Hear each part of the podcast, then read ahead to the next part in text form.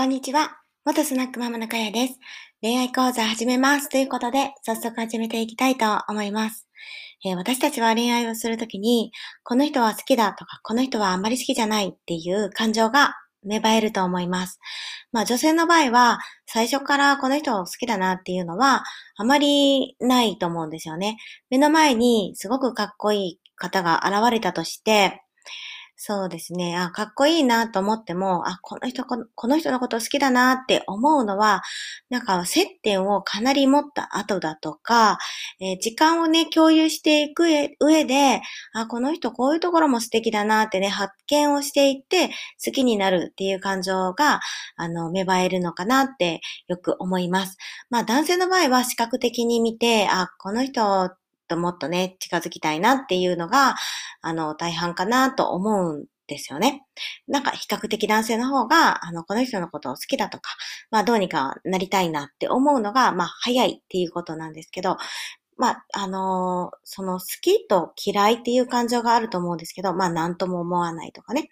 まあ、なんとも思わないとか、この人は苦手だなって思う、その感情にこそ、あの、すごく学びがあるのかなと思っています。自分はこの人のことは本当に苦手だなとか、あまり好きじゃないなって思う場面に出くわしたとします。そしたら、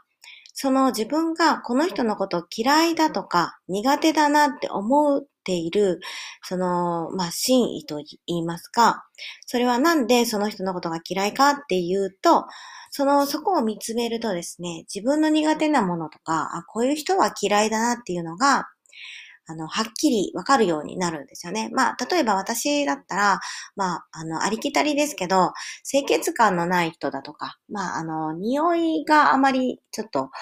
嫌な人、生理的に受け付けない人っていうのは、私は基本的に、あ、嫌だなって、あの、思いますね。なので、えっ、ー、と、まあ、この人好きだなっていうところに着目するのではなくて、自分が嫌だなとか、あんまりこういうの好きじゃないなっていうところに視点を置いておくと、自分の嫌いなものっていうのが明確になるので、そういうところをね、排除していくとか、こういうところを、例えば相手に直してほしいいいって分かってるとですね、例えば、あの、そういうのを、あの、直して、まあ、治るとこと治らないところあると思うんだけども、えっ、ー、と、まあ、直していけることならばね、それから、あの、その人が好きになったりとか、えー、することもあるので、まあ、嫌いとか好きとか、そういう感情だけではなくて、嫌いなの中に、えー、その自分の本当に、えー、求めてるものっていうのが、あの、見えてくるのではないかなと思います。ちょっとわかるかな？ちょっと難しかったですね。自分の頭の中も、ちょっとね、整理しきれてないんだけども、あの、自分が、あの、好き嫌いと判断するだけではなくて、嫌いの中に、えー、自分が、あの、排除しているものの中に、えー、ここを排除したら、はっきり見えてくるものがあるんではないかなっていうお話でした。ということで終わりたいと思います。じゃあね、バイバイ。